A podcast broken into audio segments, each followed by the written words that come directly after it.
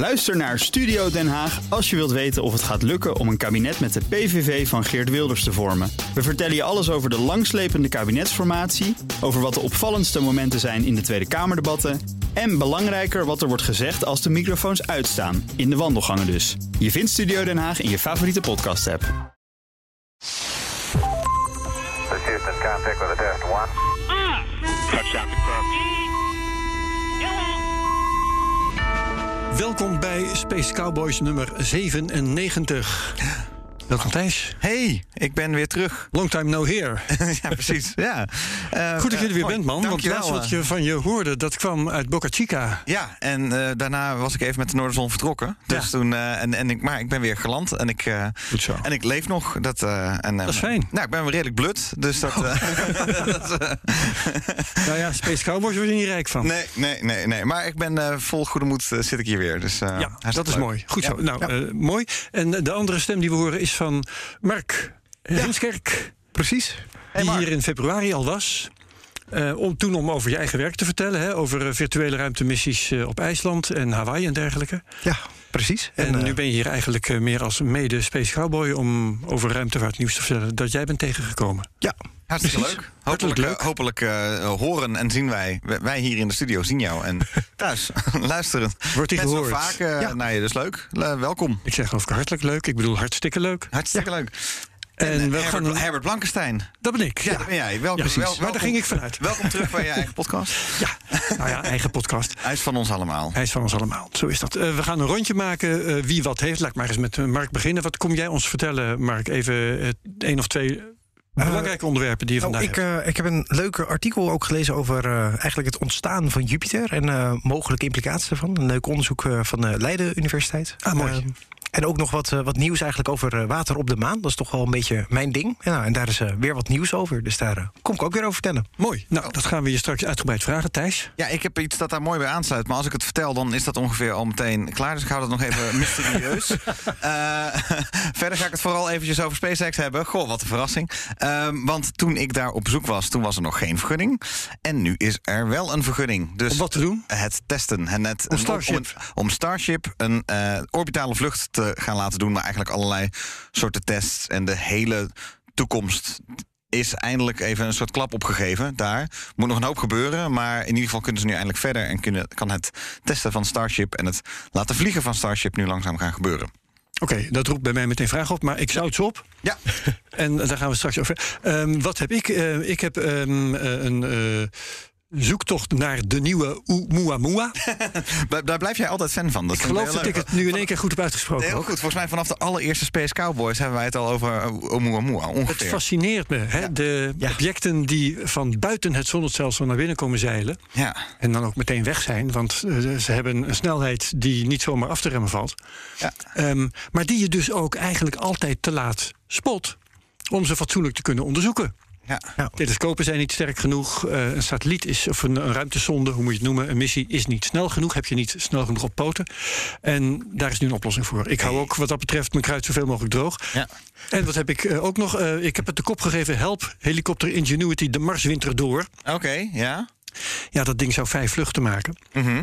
En is nu, eh, heeft er nu geloof ik 28 achter de rug. Nice. Ja, En het was helemaal niet de bedoeling dat hij zou moeten overwinteren. Maar dat gaat hij nu wel doen. Dus ja, het is zo'n zo'n eh, missie die verrast en verrast. Ah ja, ja. Dat is geweldig. Het begint Ja, een beetje dus dat- traditie te worden eigenlijk. eh, lijkt het wel aan het Marsoppervlak, toch? Eh, ja, Missies die iets te Nou lang doorgaan, dat zeg is maar. waar, maar dat compenseert dan, want dat zul jij ook wel weten, voor al die missies die Mars niet eens gehaald hebben. Ja, die dat zijn er ook zijn. helaas net iets te veel. Ja. Ja, maar ik vond het sowieso eh, is het ook een goeie, want ik mis hem nu nog een beetje. Ik wil het ook, er is eh, van NASA ook iets meer bekend over de planning. Eh, het heeft eventjes ook gewoon hebben over de maan en Mars. En even de, gro de grote plannen die er liggen, dat eh, komt ook aan bod vandaag. Oké, fantastisch. Nou, eh, maar waar we mee moeten beginnen, dat is dat jij, Mark, een eh, aanvulling hebt op waar we het de vorige keer over gehad hebben. Namelijk het delven van edele metalen op asteroïden. Ja, precies. Ja, dus, eh, nou, ik heb eigenlijk natuurlijk luister ik ook deze podcast toevallig, zeg maar. Zo wordt dat.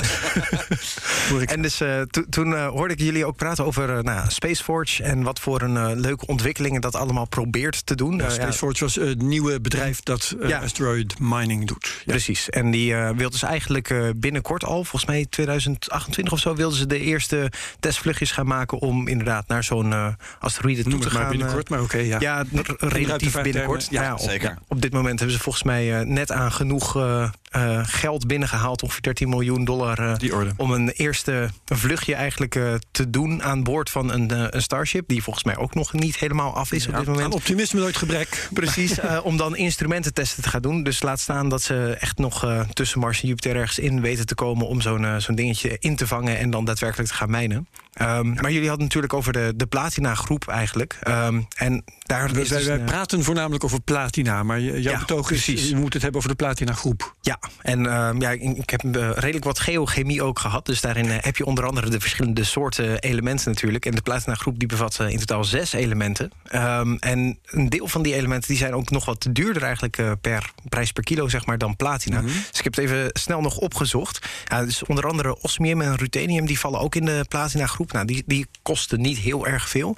Uh, platina zelf is dan ook nog eigenlijk aan de goedkope kant voor 31.000 euro per kilo. Uh, terwijl bijvoorbeeld palladium zit er ook in. Dat kost dan al gauw rond de 60.000. Uh, dan heb je iridium, wat ook in die, nou, de dinosaurusmeteoriet zeg maar, zit. Wat mm -hmm. we wereldwijd hebben getraceerd naar die ene meteorietinslag. Nou, dat kost ongeveer 150.000 dollar per kilo. En uh, de, de top wordt eigenlijk gespand door, door rhodium. Wat uh, in onder andere wat rare detectoren wordt gebruikt. En dat zit rond de 440 en 450.000 dollar per kilogram. Wauw. Dus dan heb je toch al iets minder uh, kilo. Nou, natuurlijk nog wel puur rhodium nodig om van zo'n asteroïde af te halen. En nou, dat, dat uh, hebben jullie vorige week uh, of twee Ja. weken terug al leuk besproken, inderdaad. Dat dat nog een heel proces is. Je Maar kan het goede eh, nieuws is dus dat als je het, het goede element weet op te vissen... dan heb je minder kilo's nodig om je vlucht te laten renderen. Ja, precies. Nou, en eh, het, het voordeel is wel dat veel van deze elementen uit deze platina-groep eh, vaak bij elkaar geassocieerd worden. Dus op het moment dat je veel platina vindt, dan heb je ook een grotere kans om bijvoorbeeld veel eh, palladium of veel rhodium te vinden. En dan zou het dus inderdaad al sneller wat meer waard kunnen zijn. Maar ja, dan moet je natuurlijk wel en eh, de erts weten te winnen... en überhaupt een asteroïde weten te bemachtigen, zeg maar... om daarop te landen en dan de erts te gaan winnen. Laat staan het refinen tot pure elementen. Ja, precies. Dus, dat zijn een paar stappen. Hè. De, ehm, het, het bedrijf Spaceforge eh, lijkt ervan uit te gaan dat, ze, dat het wel eerste klap raak zal zijn. We gaan ergens landen en dan gaan we meteen dat eh erts delven. Dat gaan we meteen ook omzetten in puur... Nou, ze zeggen platina, maar laat het eh, rhodium zijn, kan mij niet schelen. Ja. En en dat ook dan ook nog succesvol terugbrengen. Het is allemaal, ehm, eh, het moet allemaal maar in één keer, maar dan ook echt allemaal lukken. Ja, maar ik denk wel dat als het in één keer lukt... dat het wel heel erg leuk zou zijn. Natuurlijk zou het Ja, Maar- en dan, die dan vliegen komt het ook in rond, Space Cowboys. Die, die asteroïde, ja. Ja, ja precies. Echt Zullen we het zeker eh. melden? Ja, Ehm, maar, maar, eh, die vliegen ook rond wel, die asteroïdes, met dat erop. Dus het is ook zo dat we Ehm, dan het wel eh, kunnen vinden. Het is wel lastig natuurlijk. Eh, zo- goed zijn we nog niet in het eh, bepalen wat er nou precies in zo'n asteroïde zit. Zeker niet van de afstanden eigenlijk waar je natuurlijk met de aarde op zit. En er is ook een probleem dat nou, een deel van de meteorieten die op aarde inslaat... die zijn eigenlijk al voor een deel... ehm, ja, eh, afgebroken. Uitgekleed. natuurlijk. Uitgekleed door de, de aardse atmosfeer. En dan heb je zomaar kans dat daar inderdaad ook processen spelen... waardoor de zwaardere elementen... Nou, osmium is een van de, de meest dichte elementen. De hoogste dichtheden van eh, ongeveer alle elementen. Ehm, en ja, dat dat dan inderdaad iets meer overblijft bij de val naar aarde. Dus ook een deel van ons begrip... of ja, wat Ja. wij begrijpen eigenlijk van deze meteorieten en asteroïden... eh, zou ook, wat dat betreft ook al enigszins eh, vertekend kunnen zijn. Omdat natuurlijk ja, eigenlijk de enige keer dat we echt goed die meteorieten kunnen onderzoeken... is als ze natuurlijk op aarde zijn. Als je ze al hebt, is bijna eigenlijk wel een enorme bottleneck voor het, eh, het, het mijnen van, dan dus die, van die asteroïden. Want je hebt, het is één ding om ze dus inderdaad te mijnen. Het andere is natuurlijk gewoon, zoals je in- op de aarde ook hebt, geologisch onderzoek van waar, waar, moet, je, waar moet je wezen. ja, dat is met ja, asteroïden precies. ook zo. En als ik jou goed begrijp, Mark, even kijken of ik het goed begrepen heb. Ehm je zegt wij eh, vinden eh, op aarde resten van asteroïden. Hè, die zijn, zijn niet neergekomen. Mhm. En daar vinden wij die eh, metalen van die groep in. Maar dat zou wel eens vertekend kunnen zijn. Want het zou wel eens alleen het inwendige kunnen zijn van die dingen. En als je landt, dan landt op de buitenkant. En dan kan het nog wel eens heel lastig zijn om. Als ze alleen maar in de binnenkant zitten, om daar te komen. Ja, Ehm, dat en natuurlijk, ja, we hebben niet heel veel hele verse, hele grote meteorieten. Nou, natuurlijk, hoe verder terug we in de tijd gaan, hoe groter ze gemiddeld genomen eigenlijk zijn geweest. Eh, en dan is het ook zo dat na platina, waarom is het zo bekend? Omdat het zo inert is. Het wil niet graag met andere dingen reageren. Het is een hele mooie harde coating. Dus dat soort deeltjes die blijven goed over. En ja, op het moment dat we misschien een meteoriet hadden van wel duizenden kilo's, dan heb je kans dat een deel daarvan makkelijker verweert. Bijvoorbeeld het silicium of eh, Ja. de, de zachtere mineralen, zeg maar. En dat je dus inderdaad een, eh, ja, een bijna dubbel vertekend beeld krijgt. Deels oor- door erosie zodra het ding op aarde al ligt. En deels natuurlijk door processen op het moment op dat zo'n ding ehm, inslaat eigenlijk op de aarde. En dat, ja, daar eh, hebben we volgens mij in ieder geval nog wel meer begrip voor nodig... om echt te weten hoe dat nou werkt. Wat voor een processen daaraan eh, vooraf zijn gegaan... Ja. voordat we echt kunnen zeggen van de meteoriet die, zoals we die op aarde vinden... is precies zoals de meteoriet die we buiten vinden. En is daarmee dus eventueel geschikt om Ja. te gaan mijnen. Dus wat extra vraagtekentjes nog bij het verhaal van Space Forge. Ja, Ja, oké. Nou, mooi. Dankjewel voor deze aanvulling. Prachtig. Thijs. Ehm, nou, dan gaan we naar SpaceX. Eh, en, en naar de eh, missie naar Mars en naar de maan. en eigenlijk alles wat erbij hoort, denk ik. Want ehm, in wezen liggen er plannen van eh, Elon Musk om naar Mars te gaan. En er liggen ook plannen van NASA om naar de maan te gaan. Ehm, dat moet eh, in verschillende stadia gebeuren met Starship. Maar dat Starship laat voorlopig nog op zich wachten. Eh, ik vind het wel grappig dat ergens in een vorige Space Cowboys... heb ik volgens mij ooit eens een keer laten vallen dat... nou, wie weet afgelopen november dat het wel eens kon gaan gebeuren.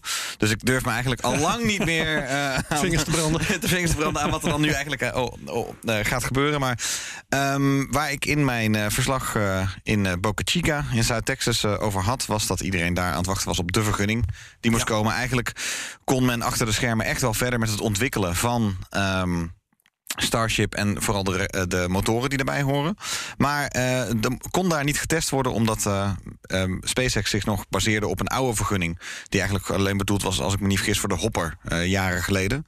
En voor ehm, wat toen nog de BFR heette. En dat was eigenlijk, ze hadden dus wel ja, de Big Falcon Rocket. Ehm, en volgens mij vond de FAA en eigenlijk allerlei Amerikaanse instellingen, ook lokaal en milieukundig, vonden dat die gewoon helemaal niet toereikend was voor wat ze allemaal wilden gaan doen eh, daar. Maar het goede nieuws was, eh, ergens eh, begin juni, 10 juni volgens mij, kwam hij uit. En eh, nu is er een, ehm, een vergunning, die, een Ja, vergunning oké, ja, ja. die zegt eh, dat er gelanceerd mag worden. Die ook eh, voorwaarden stelt aan wat SpaceX moet doen. 75 punten moeten ze nog uitvoeren om te kunnen doen. Maar dat, dat zijn echt ja, zaken als bijvoorbeeld... ehm, het, was, het was wat kleiner bier en groter bier. Maar bijvoorbeeld, eh, het is daar een milieu... Ehm, het is daar gewoon een, natuurgebied. Een natuurgebied, ja. Ja. het is daar een, natuurgebied. Dus eh, SpaceX heeft voorgesteld om bijvoorbeeld ervoor te zorgen dat er een shuttle- shuttlebus komt van, dat, van hun basis naar de stad. En eh, ja, dat, dan zijn er minder auto's daar. Nou, Het scheelt niet heel veel, maar toch, het, het zijn zulke dingen. Ze moeten, de, eh, ze, ze moeten meehelpen met dat het er netjes uitziet. Ze moeten, de, de FAA heeft ook wel gezegd dat. ehm, wat betreft de vogels en de raketten, uiteindelijk er niet een soort existentieel probleem is. Zo van ja, een raket die elke zoveel maanden eh, daar vertrekt, ja, dat is niet leuk voor, voor de vogels. Maar het is niet alsof de raket ze allemaal in brand steekt of zo. Het is, Nee. het is, hè, die vliegt weg en daarna is het klaar. Ehm, en ehm, wat er dan nu gaat gebeuren, dat is nog even de vraag. Want het is, nu nu is eindelijk die vergunning binnen. Dus iedereen, yes, er, kan wat gaan gebeuren. Maar er is niet heel duidelijk wat, wanneer nou Nee, gebeurt. Dus- 75 punten nog regelen. Dus het is niet alsof ze volgende week nu gaan lanceren. ja, wel. Ze kunnen dus Wel? al aan de slag. Ja, ze kunnen dus al aan de slag. Ze, moet, ze hebben alleen toegezegd dat ze die 75 punten nog gaan uitvoeren naarmate ze eh, uitbreiden. Want er komt, nog, er komt nog steeds van alles bij. Ja, en, en ehm, dat, daar kun je ook wel van uitgaan, lijkt me. Want als ze dat niet doen, krijgen ze gesodemieter. Ja. Dus het is in hun eigen belang, ook als ze morgen lanceren... om dan daarna toch die 75 punten in Ja, orde te brengen. Precies, ja. Ja. En er was ook nog wel het eh, een en ander gezegd over het feit dat er dus in, bij Cape Canaveral in Florida is, is SpaceX ook bezig met het bouwen van een daadwerkelijke basis. Mhm. Dus in Boca Chica moet je echt zien, is de ontwikkelbasis. Eh, daar wordt eh, Starship geassembleerd en dan vervolgens via de weg naar een lanceerplatform gereden, maar alleen voor de tests.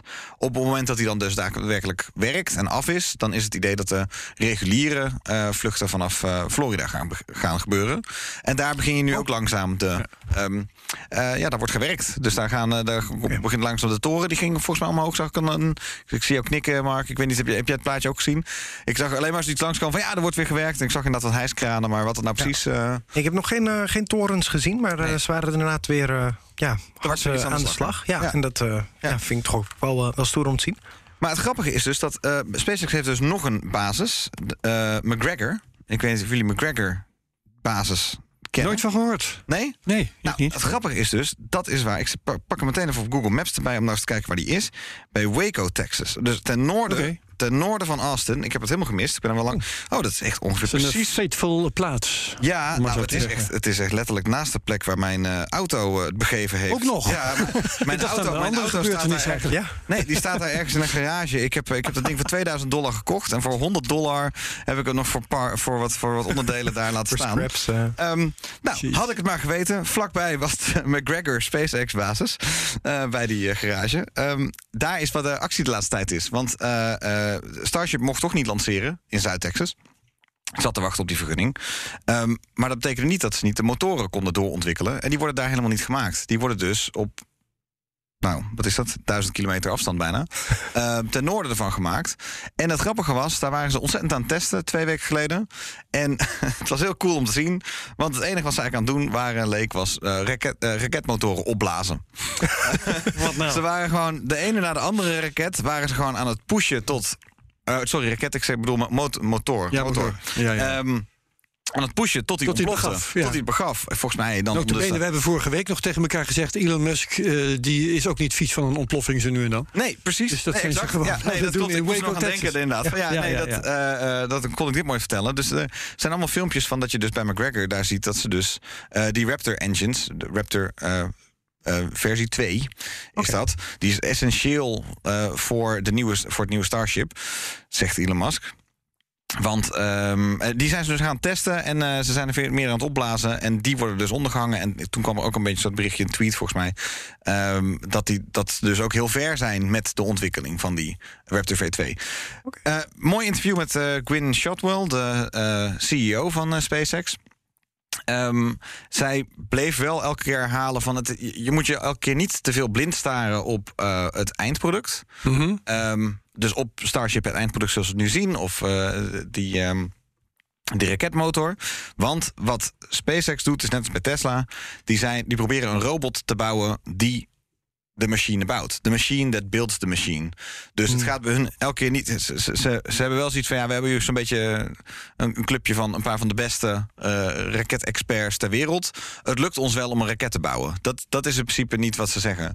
Het, wat zo moeilijk is, is om in hoge productie die raket te kunnen Ja, bouwen. ja, ja, ja. Dus niet een Starship per jaar, maar Elke ze maand. volgens mij, ja, ze hadden het volgens mij echt over per dag. Ja. Weet je wel? Ja, op een gegeven moment moeten we er tien per dag Ja, vertrekken, dat, dat, ik, ja, precies. Dus het idee is, ehm, als je Mars wil veroveren, heb je heel veel van die dingen nodig. Zeker. Eh, maar het gaat niet alleen om Mars, het gaat ook om een maanbasis. Er moet ook een infrastructuur komen om die dingen bij te tanken. Dus je hebt het precies, direct al over tientallen. Ja, en over Test, testdingen. Dus je hebt het over tientallen al. En ze had het erover als we er nu eentje per week maken, hè, dan, eh, en dat lukt ze totaal nog niet. Maar stel dat het zou lukken, dan, dan beginnen ze langzaam ergens te komen. Dus volgens mij, dat is een beetje het doel wat ze voor ogen hebben. Maar daar zijn we dus allemaal nog lang niet. Ja. Ehm, het gaat allemaal. ehm, ik weet niet of ik daar direct over door moet gaan eh, praten, maar het gaat allemaal nog heel lang duren. Ook voor NASA. Eh, SpaceX is natuurlijk heel erg die raket aan het maken om gewoon de infrastructuur te Je bedoelt of je Andere- meteen doorgaat over, Nou, de, het over het volgende maanproject? Over een maanproject. nee, dat zou ik even uitstellen. Nou, want, mooi. eh, Ja. Anders ben jij uur alleen maar de aan hele het tijd aan. Ja, ik niet te werd zelf- voorkomen. Ik werd zelf al moe van mijn eigen stem. Dus eh, eh, Herbert, dan Ja, draag ik hem bij deze graag ik sta te springen natuurlijk. Ja. Ja, ehm, want ik eh, wilde het hebben over de Comet Interceptor. Dat ging veel. die, ja, die ESA heeft gepland. En ik hoorde geloof ik het jaartal eh 2028 al genoemd worden eh, vandaag. Dat deed jij geloof ik, Mark, daarnet. Ehm Comet Interceptor eh, moet ook gaan vliegen in 2028. Dat is een lange termijn project. Nou ja, ik noem dat lange termijn. Jij noemt het geloof ik korte termijn. Ja, nou, redelijk binnenkort. Ik bedoel, we zitten Ja, al in eh, het- 2022, dus eh, Ja. zes jaar. Eh, en dat is dus een soort nasleep van Oumuamua. Mhm. Ehm, want ja, dat, dat ding dat kwam het zonnestelsel binnenzeilen. En iedereen vroeg zich af, wat is het? Hè? Is het een door aliens gezonden object? Want dat had toch wel een wat merkwaardige vorm. Gedroeg zich vreemd qua eh, reflectiegedrag. Zoals sigaar. Dat was een waarschijnlijk sigaarvormig en Ja, het draaide. Ehm, en het kwam binnen met een snelheid die duidelijk maakte dat het van buiten het zonnestelsel kwam. Eh, het ging één keer in een hyperboolbaan eh, rond de zon en verdween ook meteen weer. We hebben hem nooit meer gezien. We zullen hem ook nooit, nooit meer zien. Nee, ja. En we zullen ook nooit weten wat het was. En dat is jammer. ja. Want het was een interessant ding om te onderzoeken. Het is bijna als een soort eh, automobilist die geflitst wordt. En het enige wat je hebt is die flits. En op, op grote, grote afstand. En Kentekenplaat niet te zien. laat niet zien. Je weet eigenlijk niet eens wat voor object het is. En het heeft de vorm van een sigaar, denken we. Een sigaar ook nog, ja. Ja, ja, Dus wat is dat voor auto? Ja, dus. eh, en ja, eh, toen, ik weet niet of we het hier hebben uitgesproken, maar ik, ik eh, durf te zeggen dat ik toen wel heb gedacht: je zou eigenlijk iets moeten hebben klaarstaan.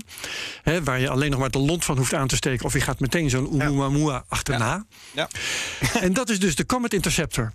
Die gaat in 19, sorry, 19, in 2028 gaat die, ja, ik kom uit de vorige eeuw, gaat die gelanceerd worden.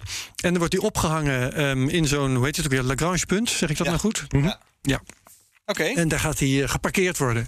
om te wachten. En daar gaat hij zes, maximaal zes jaar wachten.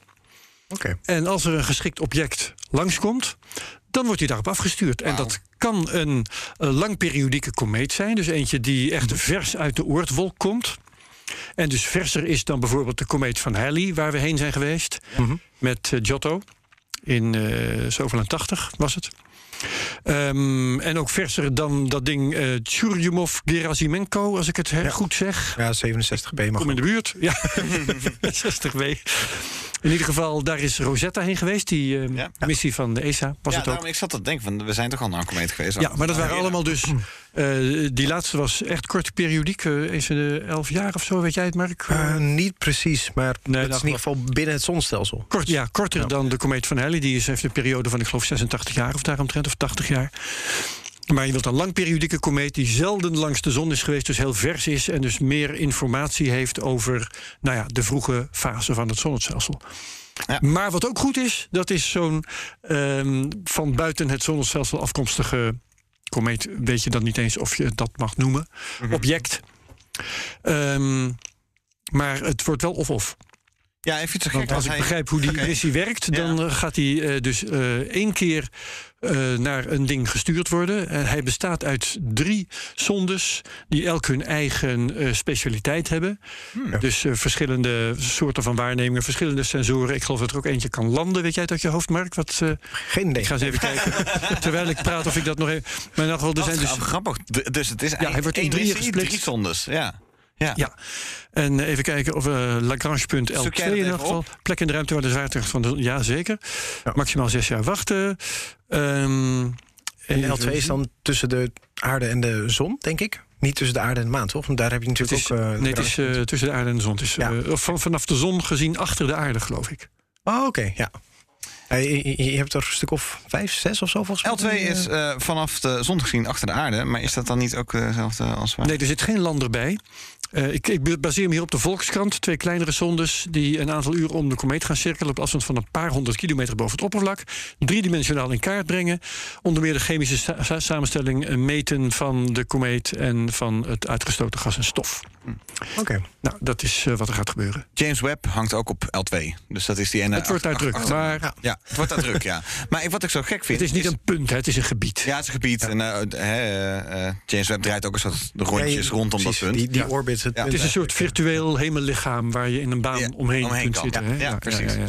En ehm, eh, wat ik zo gek vind, is als hij daar dan hangt... Ik bedoel, Oumuamua kwam ook al in een flits voorbij. Mm. Oh, oh, En hij ging zo snel dat hij van buiten ons zonnestelsel kwam, et cetera. Hoe, hoe, ook al hangt hij daar te wachten tot de lont wordt aangestoken, dan lijkt het nog steeds een Nou, dat enorme klapper die hij moet maken om hem in te Ja, halen. want daar zou ik wel eens meer over willen praten eh, met iemand die betrokken is bij die missie. Mm, ja. Ehm, want ja, hoeveel brandstof heb je aan boord? Ja. Eh, hoe snel, hoeveel kun je versnellen? Ehm, Maar atoombom erop, hup. boom, boom, serieus. aandrijving. Ja. als je, als je eh, twee zondes om zo'n ding wilt la- laten cirkelen, dan zul je gewoon, eh, je zult hem letterlijk moeten inhalen. Ja, ja, precies. Dezelfde snelheid, in dezelfde richting, dezelfde grootte eh, van snelheid. Wel als je wilt de cirkelen, als je er gewoon op wilt inslaan, zeg maar. Wat, wat volgens mij ook wel eerder is gebeurd. Dat als je dan eh, twee zondes hebt en als je er eentje gewoon met een hele hoge snelheid eh, er een dwars op laat vliegen, die slaat in, dan ja, wordt ook een deel van de komeet eigenlijk weer uitgestoten. Of Ja. het object. Ja, dat Daar is in wat ik lees geen sprake van. Ja. Dus ik ga er toch vanuit dat het plan is om die snelheid te matchen. En eh, dan een, een- weliswaar geen landing uit te voeren, maar wel gewoon een rendezvous. Ja. En dus niet wat Giotto deed. eh, een soort eh, net geen frontale botsing. Hoewel het wel even eh tenenknijpen was. Heb ik begrepen toen in, in de jaren tachtig. Eh, maar echt eh, een rendezvous. Ja. ja, als je hem aan ziet komen, hè, als je hem van ver buiten ons zonnestelsel ziet je ook tijdig spotten. moet je hem tijdig Ja. spotten. En dan Dus kan er je, zijn heel wat variabelen die goed moeten zijn. Dat je, hem, eh, dat je iets richting de zon laat vallen op hoge snelheid. En aan de andere kant hem dus dan kan inhalen. Dat, ja, want dat, dat, moet ook maar net aan de goede kant komen, denk ik. Want op het moment Ja. dat jij zeg maar, met de Ja. aarde en jouw L2-punt zeg maar, net aan de andere kant van de zon zit... Ja, ik denk dat het ook wel even duurt om eventjes naar de andere kant van de zon te komen. Zeg maar. eh. Ja. Zoveel maanden heb je niet. Nee, en, en ik, ik denk dus dat eh, gegeven de hoeveelheid brandstof die je hebt, kun je zeggen, objecten die eh, uit die richting komen met die snelheid, die kunnen we nog net wel pakken. Ja. En daar moet dus gewoon een, eh, een hele eh, grafiek van te maken zijn. En alles wat boven die grafiek ligt, kun je niet eh, halen. En alles wat onder die grafiek kun je, ligt, kun je wel halen. En vandaar dat ze dus ook zeggen, hij gaat er vijf jaar hangen, liggen wachten... als een surfer in de branding, eh, de- of wachten tot de Precies, golf ja. die eraan komt. Ja. Ja. Ja, en dan, dan pakken, huppatee. Ja, mooi gezegd. Leuk. Maar zou het niet makkelijker zijn om dit met, bijvoorbeeld met een laser te doen? Of, of is, is dat dan mijn verbeelding eigenlijk? Dat je gewoon met een soort eh, laser dat ding kan trekken... en vervolgens gewoon even een paar megawatt in zo'n laser stopt. Een gaatje brandt letterlijk in zo'n komeet... en daar dan de stofwolk eigenlijk van probeert te analyseren. Eh, Die blijft ja, achterhangen. maar ook dan moet je dichtbij zijn. Dat, Ja. eh, dat trek je niet van eh, 150 miljoen kilometer afstand. Nee, dat wordt inderdaad wel, eh, Ja, wel wat veel. Ja. Ja. Als je een, ja, we kunnen doorgaan. Eh, laser erop branden en dan zorgen dat je licht hebt van achter. Dat het zo klein is dat je, weet ik veel, de licht, het, het licht dat er Chuck Norris schijnt. sturen. En dan Chuck Norris sturen. Ja, Ja. Bruce Willis heeft ook altijd. Oké. Ehm, volgende onderwerp. Ja, maar Ja. dat is wel een hele mooie manier om jouw twijg op te leggen. Hè? absoluut. Al zeg ik het zelf. Ja, nee, ik, eh, ik, ik had ook wel eh, leuk nieuws eh, over, nou, ook redelijk ver dan eh, ons zonnestelsel in of uit eigenlijk, Ja. eh, net hoe je het bekijkt natuurlijk, is eh, over, over Jupiter. En daar was een, een, mooi onderzoek van, van Leiden Universiteit. Ik had eigenlijk eerst het onderzoek gelezen en toen dacht ik van, oh, dat klinkt wel heel erg, heel erg gaaf.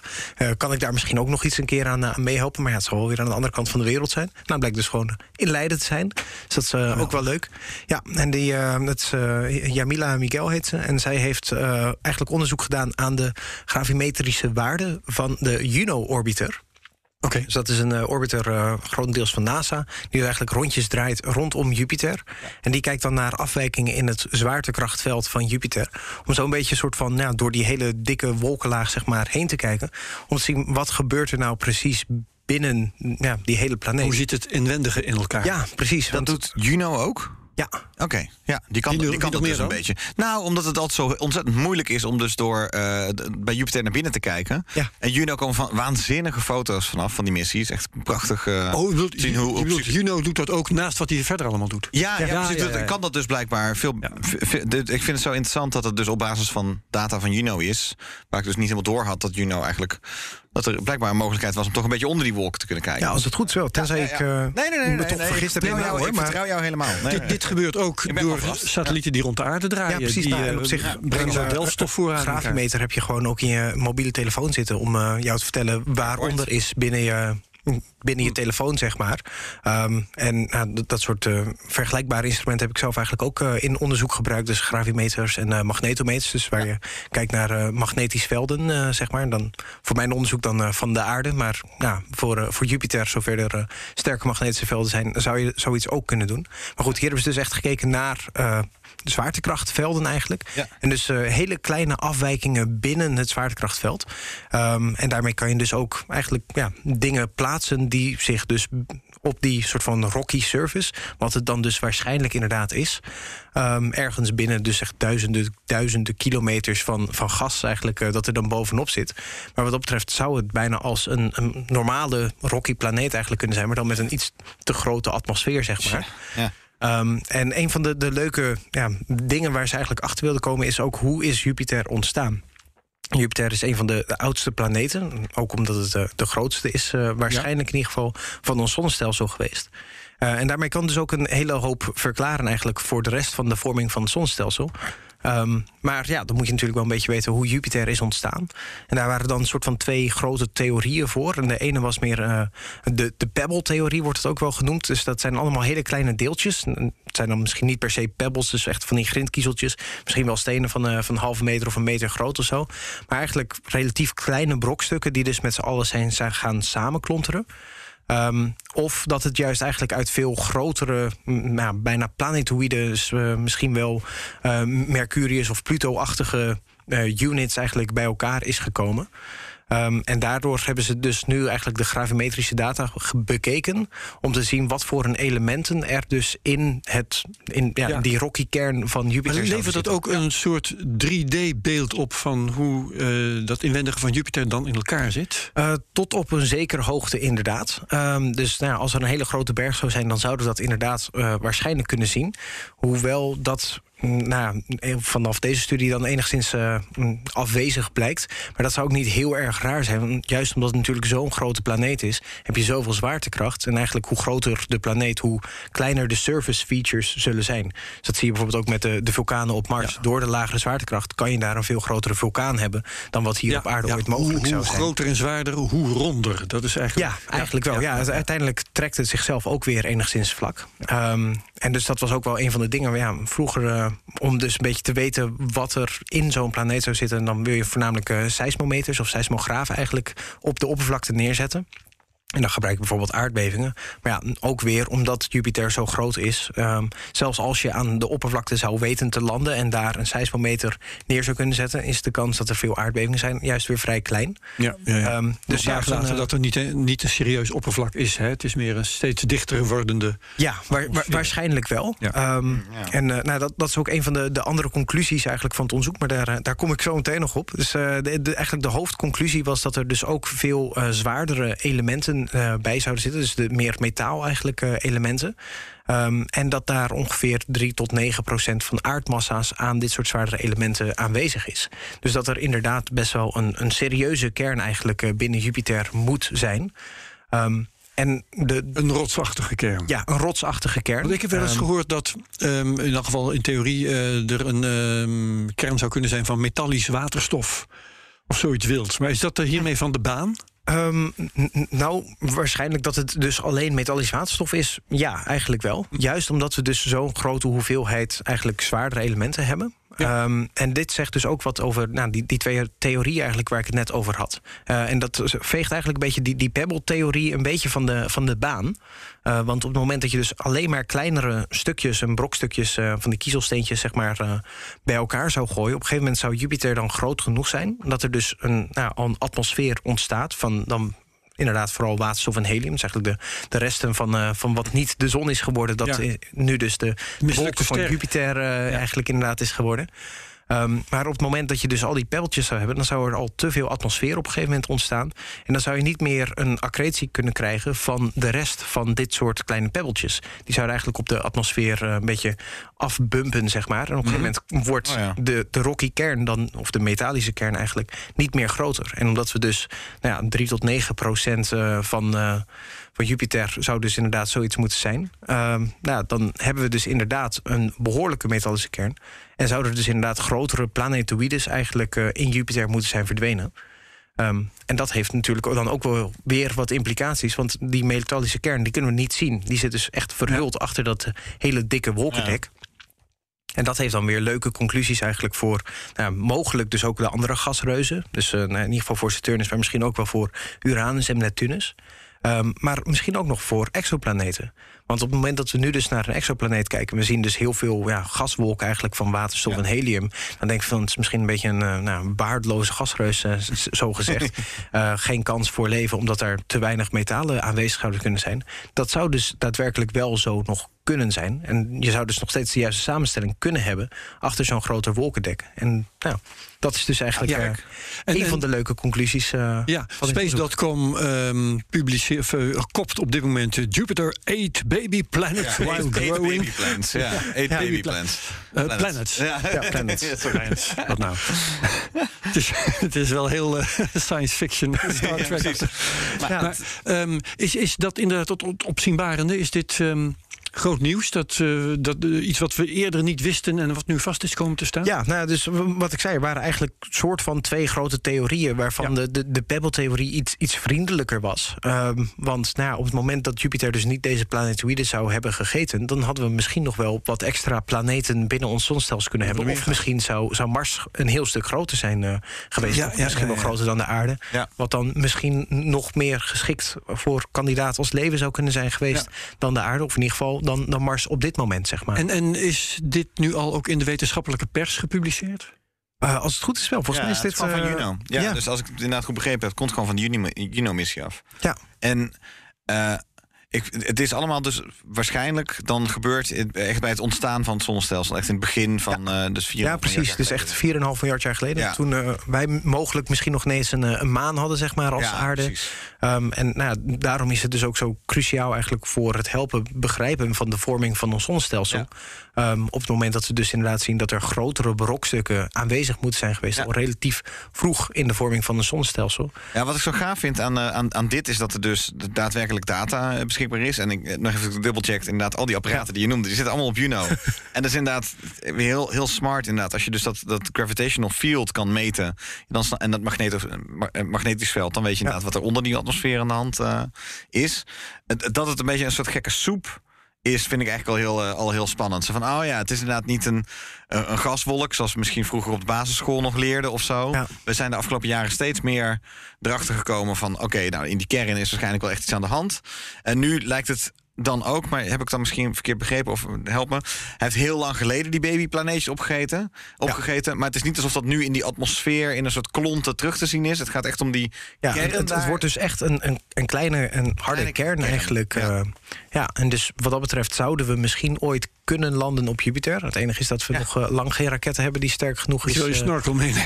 Een snorkel om meenemen. er ooit weer uit te komen. Want dat is natuurlijk ook het. eh, Nou, inderdaad, punt, ja, omdat het zo'n je groot eh, zwaartekrachtveld is. Ja. Niet gewoon het eh, waterstof van, ehm, van Jupiter uiteindelijk overpompen naar de zon. Als de zon geen waterstof meer heeft, dan kunnen we en wat langer bij de zon blijven. Nou ja, en dan kunnen we de atmosfeer eh, van Jupiter Weet je, kleiner dat- maken. Dan kunnen we daar ook Ik heen. denk dat dat wel een beetje over 5 miljard jaar eh, een probleem misschien wordt. Ja, ik denk nou, dat ik, we heb het daar. over, ik heb het inderdaad over een miljard, eh, een miljard jaar of 1, 2. we, gaan eerst, we gaan eerst op Mars zitten, Thijs. Oké, oké. Daarna Ja, zien we- ja, dan kunnen we weer een tijdje verder. Ja, dat is een mooi bruggetje naar de vertragingen richting de maan. Of, Wat, ja, dat is goed hoor. Maar wat, ik zie wel in het stuk op space.com dat de studie is gepubliceerd.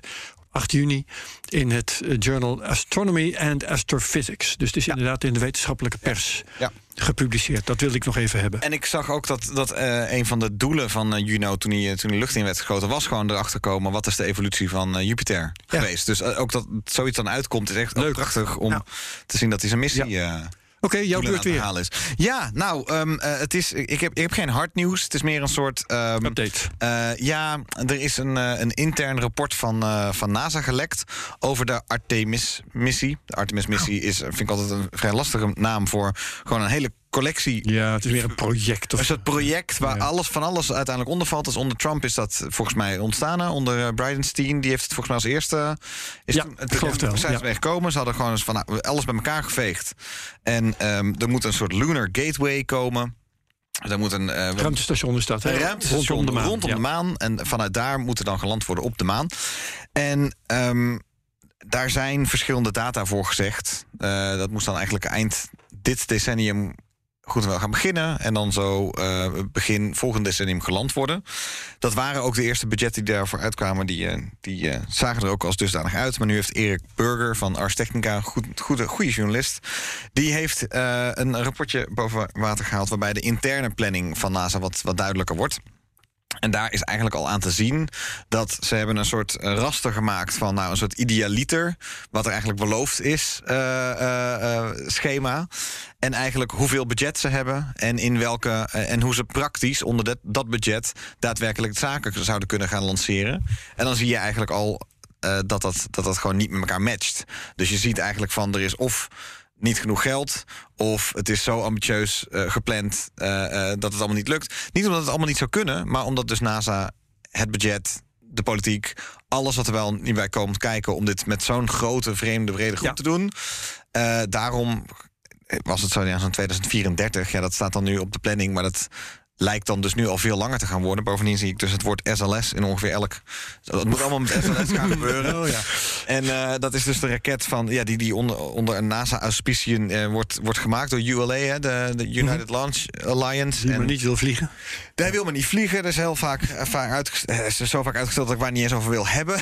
dat ding. Het is gewoon van ja, leuk als hij elke keer langskomt en ik wens hem veel succes. Maar hij wordt er is natuurlijk aan alle kanten ingehaald door, door de raketten die er al zijn en door, door ehm, SpaceX. door SpaceX, door Starship. Ja. Starship. Dus ja, waar ik het eerder over had, hè, van dat ligt er nu, die ontwikkeling gaat verder.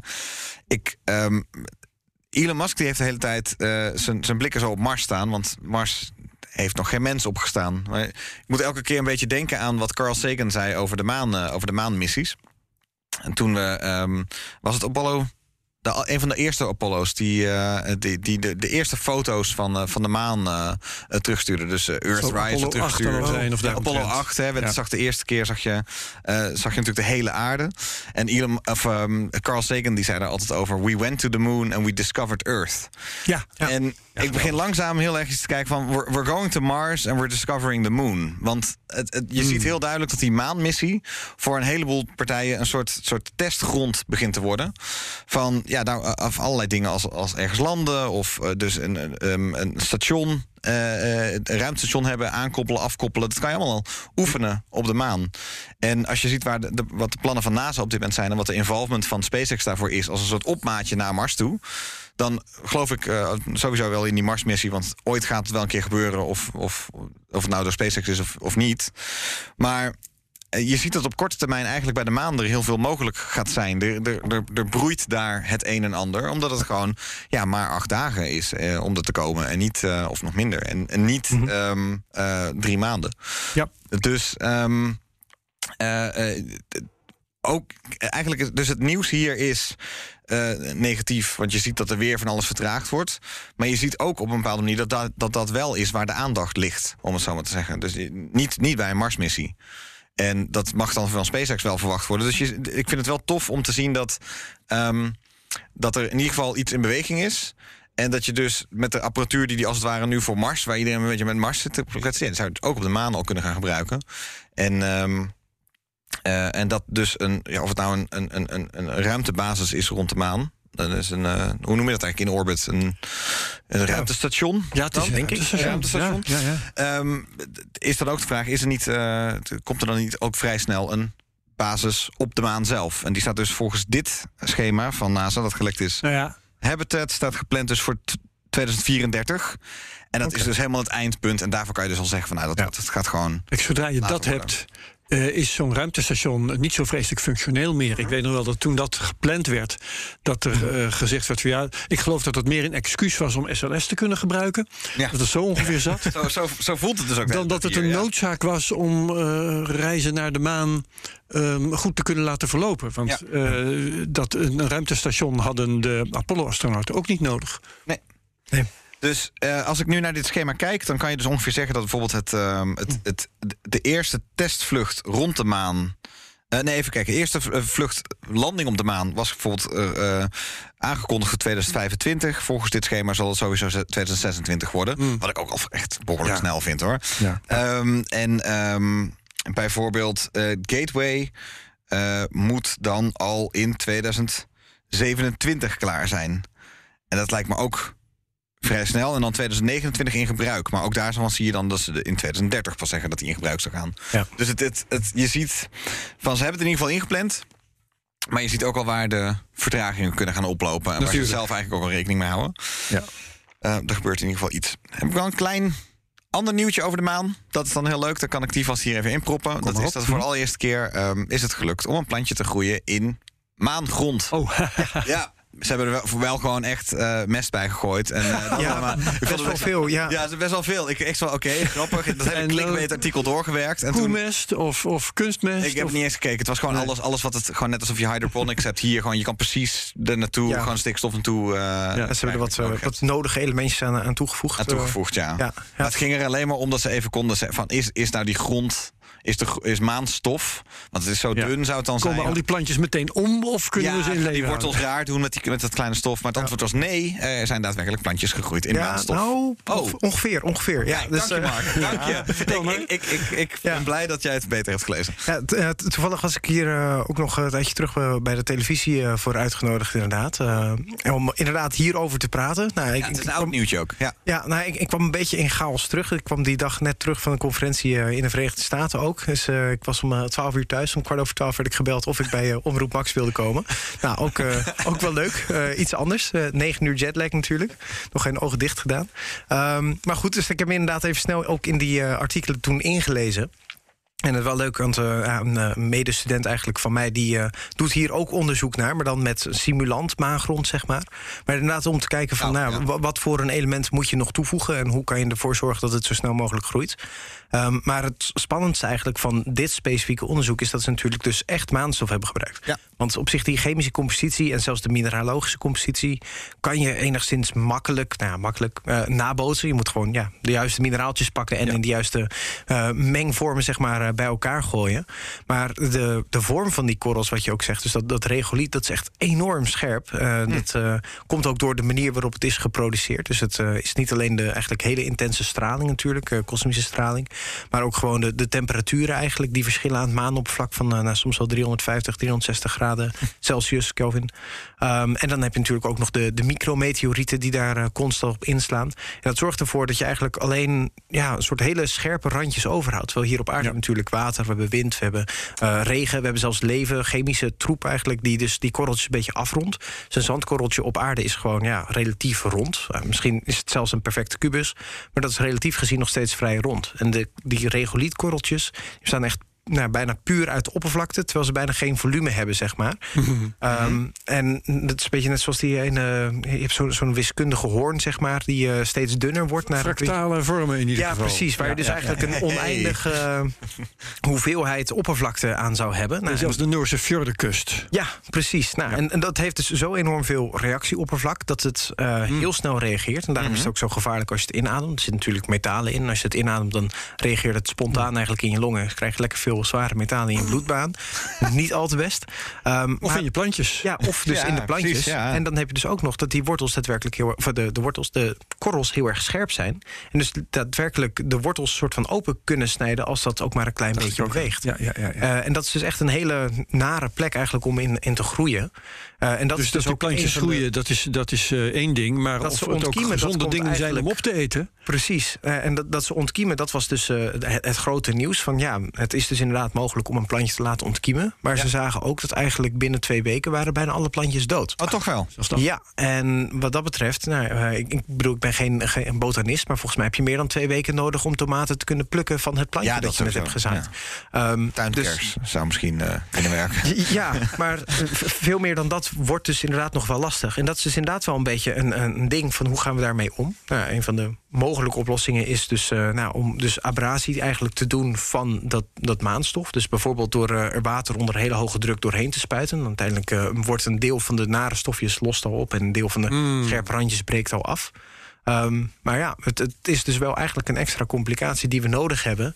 ehm, voordat we dus echt het maanstof kunnen gebruiken om plantjes in te groeien. Ja. Dus aan de ene kant heel erg cool natuurlijk. Ja, het, het kan. Er kunnen plantjes ontkiemen op echte maangrond. Niet eens simulantzand of zo. Eh, De real deal. Ehm, maar tegelijkertijd is het ook een beetje een voorzichtige conclusie van... nou, voordat we echt daar genoeg plantjes kunnen hebben... en daar echt mensen mee kunnen voeden... Maisvelden gaan neer gooien. Ja, Is dat nog, is toch eh, nog wel, eh, wel lastig. graan. Nou, Dankjewel Mark voor deze sublieme uitweiding over... Ja, nuancering. Ik, ik had namelijk ik had het, ge- ik had het alleen maar opgepikt via een soort van mainstream eh, eh, nieuws, ochtend, ochtendnieuws dingetje. Toen dacht ik al van nou, de- Ja, ja, ja. en, en het, het was een heel, zeker niet zo, zo specifiek als Je jij het nu noemde. En toen- akkers al ingericht worden. nou, ja, precies. Daar kwam pas, op het eind kwam pas neer van... oh ja, nee, maar we hebben inderdaad nog van alles moeten toevoegen en zo. Dus ik snapte echt niet precies wat nou de, wat nou de, Ja. de essentie was. Ik snapte alleen van, oké, nou, dus de grond is eh, goed genoeg. Maar dankjewel. En, en het waren eh, ook dat is wel he- nodig. hele kleine hoeveelheidjes Ja. natuurlijk. Dus eh, ik weet de precieze verhoudingen niet meer. Maar volgens mij was het iets van... eh, hadden ze anderhalve gram maan, Ja, maanzand. Ja. En dan eh, anderhalve gram eh, fertilizer, weet Dat dat? was heel Eh, klein. kunstmest, zeg maar. Ja. Ja. En ongeveer 2,5 gram water. En dan heb ik zoiets van, nou ja... Maar dat de plantjes dood waren gegaan, dat hebben, hadden ze bijvoorbeeld dus ook niet erbij verteld. Ja, dus dat... eh, nou, op zich, eh, ze hebben wel gelijk. Eh, ze zijn ontkiemd. Ja. En, eh, Dat is al wat. Ik had eh, eigenlijk nog wel ander nieuws ook over eh, water op de maan. Als ik Nou, eh, ja, dat sluit over, Ja, kan, kan uitweiden. Want, eh, dat eh, sluit inderdaad op zich wel aan. Er was dus, denk drie, vier weken terug of zo... was daar een, een leuk nieuwtje eigenlijk van een, een onderzoek... aan een universiteit in Boulder in de Verenigde Staten... waar ze aan de hand van computersimulaties... eigenlijk vulkanisme op de vroege maan hebben nagebootst. Ehm, en nou ja, net zoals bij vulkanisme op de aarde komt er natuurlijk een hele hoop gas bij vrij. En een van die gassen die daarbij vrij zou moeten zijn gekomen, zou dus inderdaad ook waterdamp moeten zijn. Eh, en als dat inderdaad waar is, en dat zou dan echt nog wel 2, 2,5 miljard jaar geleden moeten zijn gebeurd, dus voordat er echt veel leven überhaupt op, eh, op aarde bijvoorbeeld was. Ehm, en maar tijdens die tijd zou er mogelijk zelfs zoveel water op de maan kunnen zijn geweest... dat het in een deel van de kraters is neergestreken. Natuurlijk bevroren, relatief koud op de maan. Eh, en de zon was destijds natuurlijk ook nog iets minder sterk. Ehm, maar dat als we dan wel op aarde zouden kunnen leven... dan je zo'n beetje de, de glooiende eh, gletsjers zeg maar, kan zien... vanaf de aarde op de maan in een deel van de grotere kraters. Dus dat er niet redelijk wat water... maar echt een behoorlijke hoeveelheid water... het zichtbaar moet zijn geweest... eigenlijk op de grens tussen nou, dag en nacht, zeg maar, op Ja, de maan. Dus precies op die schemerzone. Ja, en dat was dan dus een computersimulatie. En daarvan hadden ze zoiets van, nou, dat eh, eh, zou een heel erg cool onderdeel kunnen zijn geweest. Nou, er was eerder dit jaar was er ook al in het nieuws dat er iets meer water eh, op de maan beschikbaar is in een deel van de stenen. Dat heeft onder andere die Chang'e 5 eh, lander heeft dat gedaan. Die heeft Chinezen. samples genomen. Van, ja, inderdaad, van de Chinezen. Ja, kleine twee kilo of zo hebben ze mee teruggenomen naar de aarde. Nou, en daar hebben ze toen weer nieuw onderzoek op gedaan. En toen kwamen ze dus inderdaad achter dat er redelijk wat parts per million inderdaad eh, aan water. Dus het zijn hele kleine hoeveelheden. Maar ja, de maan is natuurlijk vrij groot. Ehm, en dat er dus mogelijk inderdaad water gewonnen zou kunnen worden op de maan. En dat hebben ze nu eigenlijk eh, een week geleden hebben ze dat uitgebreid met een isotopenonderzoek. Om dan ook een beetje te kijken van wat zou dan eh, de oorsprong van het water. Of ja, het zijn strikt gesproken zijn het eh, hydroxylgroepen, dus OH-groepen zeg maar. Die zich dus eh, bijvoorbeeld als een hydrataat binnen een mineraal bevinden. Of in een insluitsel in een steen. Dus het is niet helemaal puur water. Het is niet alsof je een ijsklontje kan even vinden. op, oppompt. Nee, precies. Maar er, er, zijn wel bepaalde mineralen, waaronder bepaalde veldspaten. Nou, een is ook een veldspaat. Waarin je inderdaad water kan vastbinden. En dan moet je eigenlijk de steen een soort van grote oven leggen. Even verhitten tot 500, 600 graden. En dan komt er vrij letterlijk rook en waterdamp van zo'n steen af. Wat je dan dus inderdaad op zou kunnen vangen. Ja, ja, ja. Nou, en dat hebben ze dus nu ook bekeken. Van wat zouden dan de isotopenverhoudingen kunnen zijn. Eh, en daarbij lijkt dan inderdaad dat een deel van dat water vulkanisch in oorsprong is. Ehm, en dan is dat natuurlijk niet een keiharde bevestiging van die eerdere computersimulatie. dat er inderdaad zo mega veel water, zou ik maar even noemen, op de maan is geweest. Maar dat er inderdaad vulkanische activiteit tot water op het maanoppervlak heeft kunnen leiden, is daarmee eigenlijk wel enigszins aangetoond. Leuk. Ehm, en dat zou dus kunnen betekenen dat als we iets dieper graven onder het regoliet, of eh, dat we bijvoorbeeld in die lavatubes gaan kijken, dat er dus iets meer water zomaar beschikbaar zou kunnen zijn dan dat we op dit moment eh, denken. En dat het dus eigenlijk weer makkelijker zou moeten worden om, eh, Om die mensen akkers daar- te bevloeien. In ieder geval de akkers te bevloeien. Ja, de- nog even gesproken van hoe we dat dan gaan doen. ja. Maar eh, De we was te doen het, natuurlijk. het water. Dus ja, De wc door te trekken. Lijkt me zo leuk om dat op de maan te doen, jongen. De was ophangen op de maan. Terwijl je, terwijl je naar de aarde kijkt. Lijkt me gewoon heel vet beeld. Eh, maar Maar ik weet- denk weten dus, we waar eh, die ja, lava tubes zijn? Ja, Dat is eh, al- eh, is al wel bekend. We van, eh, die- die lava tubes. Ja, dus nou, Ja, dat, ja. dat is ook eh, een beetje mijn onderzoek. eh, Ja, wat ik dan heeft, hier eh, eh, vooral Waar ik de vorige keer over gepraat. Ah. Ja, ja, precies. Hoe je nou precies zo'n eh, zo'n lavatube dan kan vinden. Ehm, ja, en op de maan is dat eh, iets lastiger. Nou, dus onder andere weer met die, die gravimetrische data. Net zoals eh, op Jupiter, zeg maar. Om dan naar afwijkingen in het, maar, eh, het zwaartekrachtveld te kijken... kan je dus inderdaad kleine anomalieën ontdekken onder de oppervlakte. Ja. Eh, wat dus holtes zouden zijn. Nou, dat is natuurlijk licht. 16 februari heeft Ja. Mark dit uitgelegd. Ja, dankjewel. Ehm, maar je, nou, je kan ook soms letterlijk gewoon openingen eigenlijk naar de oppervlakte. Dus eh, skylights, zoals het dan heet, eh, kan je soms zien. Dat je echt zo- zo'n soort slangvormig spoor hebt eh, lopen... waar dan verschillende gaten zitten. En in ieder gat zie je dan dat je gewoon 200, 300 meter diep... soms eh, nog ja, de maan in kan kijken, zeg maar. Maar daar wil ik je afkappen, want dat is dus allemaal eens verteld. Ja, dan gaan we dat. Ja, dan ga, dan want ga ik we, dat we even raken een beetje krap in de tijd, zo langzamerhand. Ja, ja oké. Nou, ik, Dus, Mijn nieuwtje is eh, relatief kort, maar ik kan, kan het er lang en kort over hebben. Ja. Ik denk dat je het vanavond moet zien. Ehm, Gaia, de missie van ESA, die probeert een 3D-kaart te maken van de Melkweg. ja. Ons sterrenstelsel, waar wij wonen. ehm, heeft, een, eh, heeft de derde release van data gedaan. En dat is awesome. Want eh, ze hebben al wel eens vaker zo'n datadump gedaan. De eerste en de tweede. En dat was dan heel vaak rauwe data. Gewoon ruwe data die van de, van de eh, meetinstrumenten kwam. Eh, maar nu hebben ze ook bijvoorbeeld afgeleide data gedaan. Dus als ze inmiddels erachter zijn van iets is een dubbelster of niet. Of welke Want even om te beginnen, hebben. die Ja, Gaia-satelliet die brengt de Melkweg in kaart. Ja, Hè, dus ja, het het sterrenstelsel waar we deel van uitmaken. Ehm, en eh, Heel lastig. posities, snelheden en wat niet allemaal van 2 miljard sterren Nee, ja. worden verzameld. Nou ja, kijk, het, het, het, het- onze, hele, onze melkweg zelf heeft er naar schatting volgens mij 200, 300 miljard. Ehm, maar eh, ja, wij zitten natuurlijk we zitten er middenin. Eh, En het, het is een beetje alsof je een, eh, een, een, foto van heel Rotterdam eh, probeert te maken. Door, en, maar je mag alleen maar onderaan de Erasmusbrug staan. Zo ja, je krijgt wel een beeld. Je krijgt wel een beeld, maar je krijgt niet het hele beeld. Je kijkt de hele tijd tegen van alles aan. En er staan gebouwen in de weg. En je weet niet wat er aan de hand de is. ene ster verduistert de andere. En de ene ster verduistert de Wolken ander. En- van, ja. ja, maar je kan op de site van, van Gaia, van ESA, kan je nu heel goed zien. Dus bre- brengen ze dat prachtig in beeld. In een soort stervorm van wat we dan dus wel kunnen zien. Dus ehm, je, altijd als je een plaatje ziet van de, van de Melkweg, dan is dat een render. Of dan is het onzin. Of dan is het gebaseerd op. ehm, Bijvoorbeeld Andromeda-stelsel, gewoon van we denken dat het er ongeveer zo uitziet. Nou, zo'n plaatje zie je dan dus ook op de site van ESA. En dan zie je eigenlijk een soort sterretje van waar Gaia kan kijken. Soms kan hij iets verder kijken, soms kan hij dichterbij. Dus het is een soort, soort, soort felschijnende ster, moet je je voorstellen. Ehm, net een klein stukje van bijvoorbeeld eh, het centrum van de Melkweg.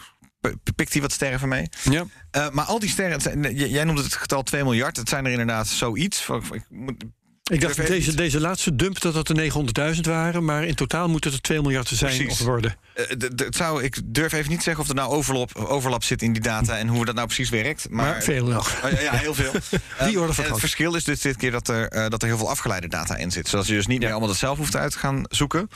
Ehm, en dan zal ik eventjes, gezien de tijd, daar snel doorheen gaan. Maar bijvoorbeeld echt... ehm, eh, Waar gaan ze heen en hoe snel ze doen ze dat? Dus op welke manier bewegen ze zich? Eh, waar zijn ze van gemaakt? Is het een dubbelster? Hoe groot, warm, oud zijn ze? Eh, hoe knipperen ze? Hoe eh, fel zijn ze? Dus al die vragen zitten nu in data ook verpakt in, de, in deze datadump. Dat is dus heel tof voor iedereen die dit luistert en een researcher is om daarmee lekker mee aan de slag te gaan. Dat is heerlijk natuurlijk om gra- te grasduinen door, door wat er allemaal beschikbaar is en waar je je volgende onderzoek op kan gaan baseren. Ehm, eh, en, maar het is ook, eh, ze hebben nu al voor het algemeen publiek prachtige visualisaties van wat ze al weten. Dus Ja. het is ook al, je leert langzaam, ook als algemeen publiek nu al langzaam beter de, ons melkwegstelsel kennen. En En die, die site van Gaia, die, eh, die kun je vinden. eh, Die zetten we in de show notes, want Ja. ik moet eh, zeggen... vind- esa.int slash web slash Gaia. ja, en daar is het dus moeilijk te vinden.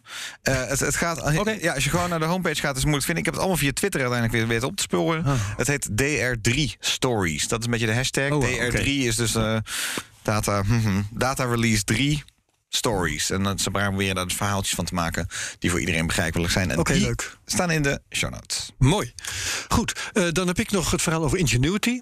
Ja. De Mars helikopter. Ja. Die ehm, in, eh, even kijken waar De nou? luisteraar heeft er een uurtje op moeten wachten, maar hij, eh, Ja, nee, dat- hij kon het toch goed gedaan, eh, Herbert. die heeft zich tot nu toe niet verveeld volgens mij. Nee, zeker. Ehm, Ingenuity is dat helikoptertje dat vijf vluchten zou maken op Mars. En eigenlijk alleen maar om aan te tonen dat, er gevlogen kan worden op Mars. Ja. Dat zou die doen. Dat het kon. Eén ja. keer omhoog en meteen weer naar beneden. En uiteindelijk toch nog wel iets van een vlucht met een bepaalde zijdelingse verplaatsing. Ja. Maar intussen heeft hij eh, vluchten gemaakt van ongeveer een kilometer. Oh. En ook beelden eh, van, eh, vanuit de lucht, van de Marsbodem. die geloof ik ook nuttig zijn geweest voor het bepalen van routes voor de. ehm, eh, hoe heet dat ding? Het Perseverance, he- heet die zo? Die, Ja. ja die, Percy. die Mars rover. Ehm, dus verbazend nuttig eh, geweest nu al. En nu gaat hij dus iets doen wat nooit ehm, eh, de bedoeling is geweest eigenlijk. Hij gaat overwinteren. Ja. Want de eerste Marswinter na de landing van dat hele ding...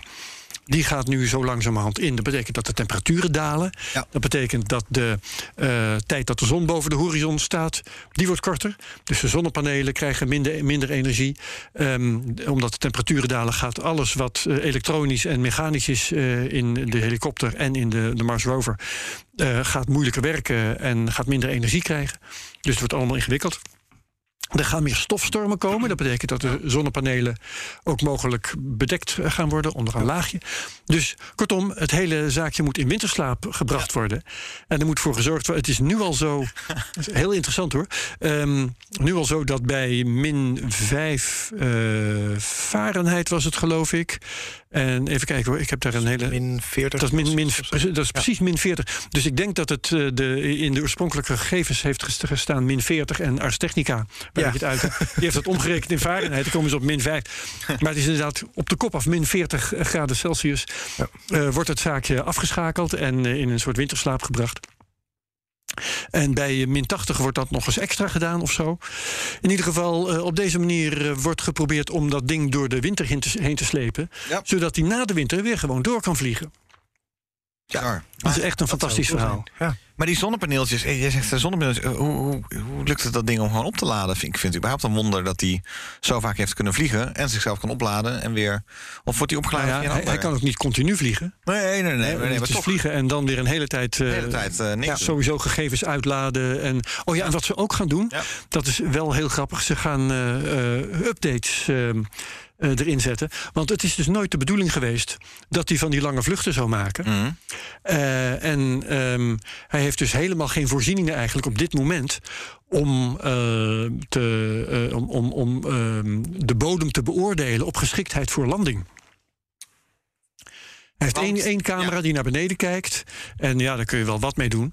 Maar eh, ze gaan dus software-updates eh, erin zetten... waardoor eh, met behulp van diezelfde camera... beter gekeken kan worden... eh, hoe groot de oneffenheden zijn...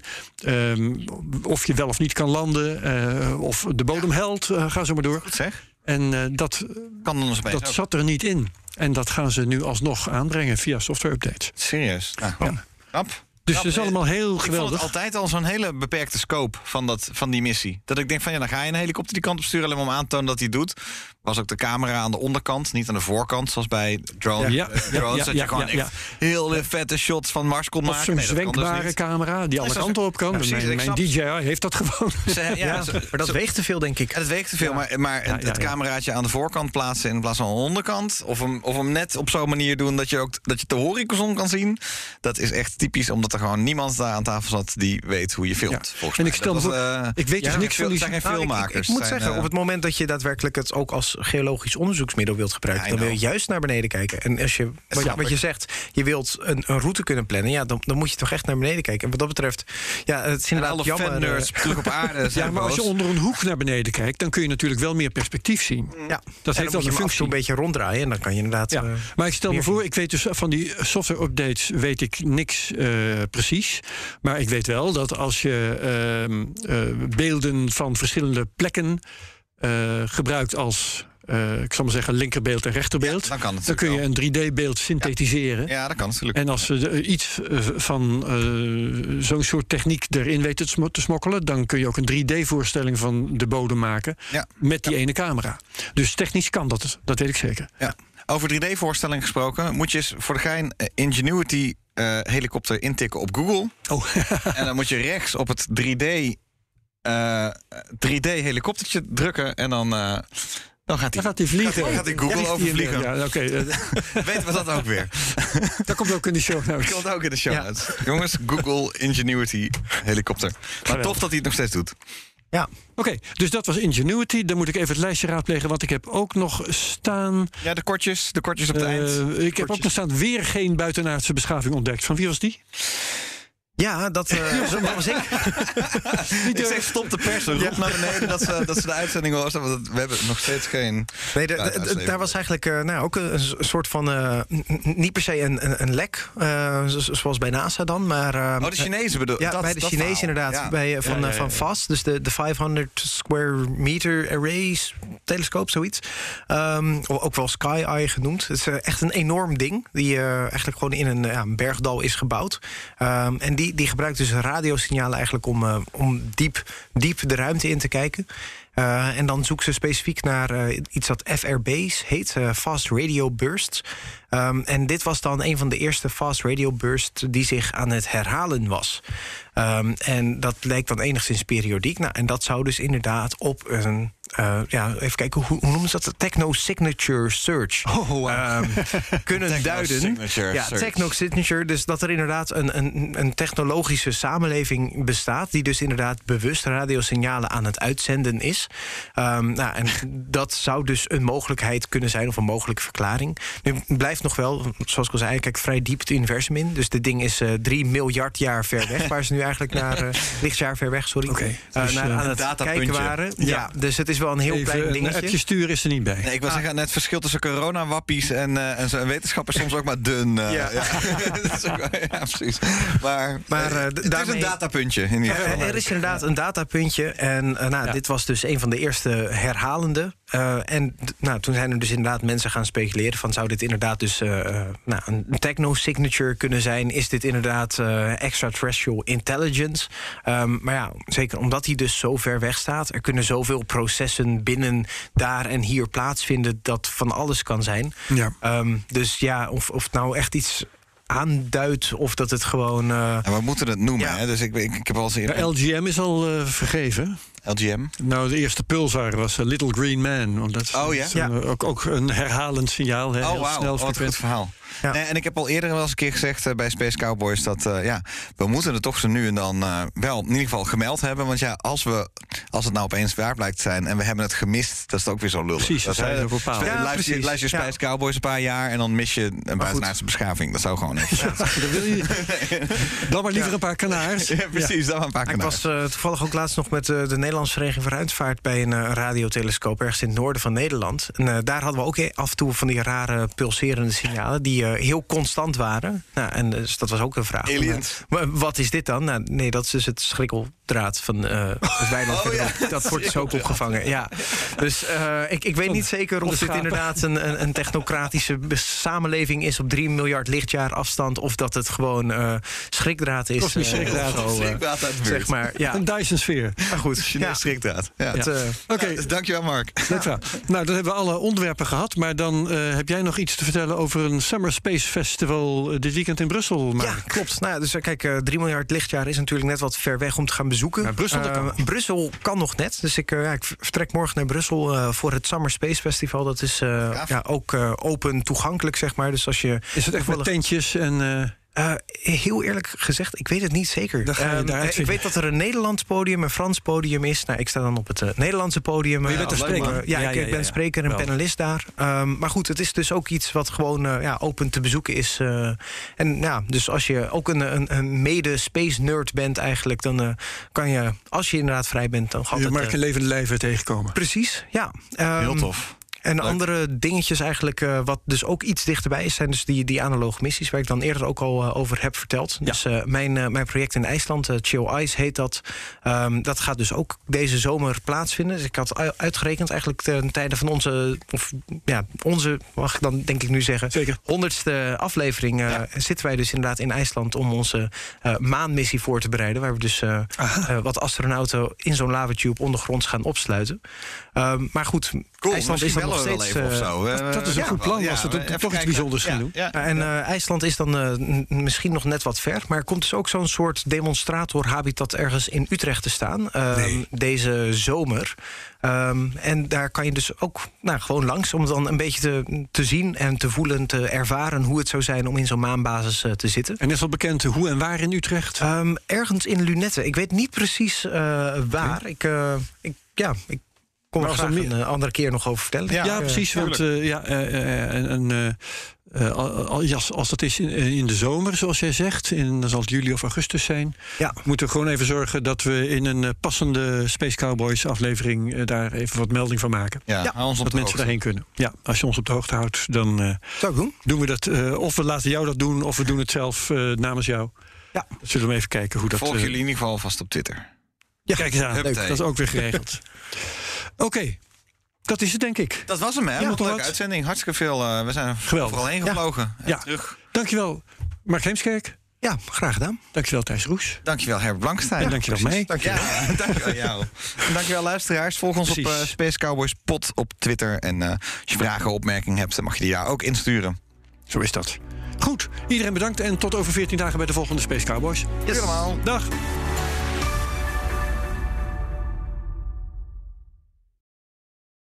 Ook Thomas van Zeil vind je in de BNR-app. Je kunt live naar mij luisteren in Zaken doen, de BNR-app met breaking news, het laatste zakelijke nieuws en je vindt er alle BNR-podcasts, bijvoorbeeld Het Nieuwe Geld. Download nu de gratis BNR-app en blijf scherp.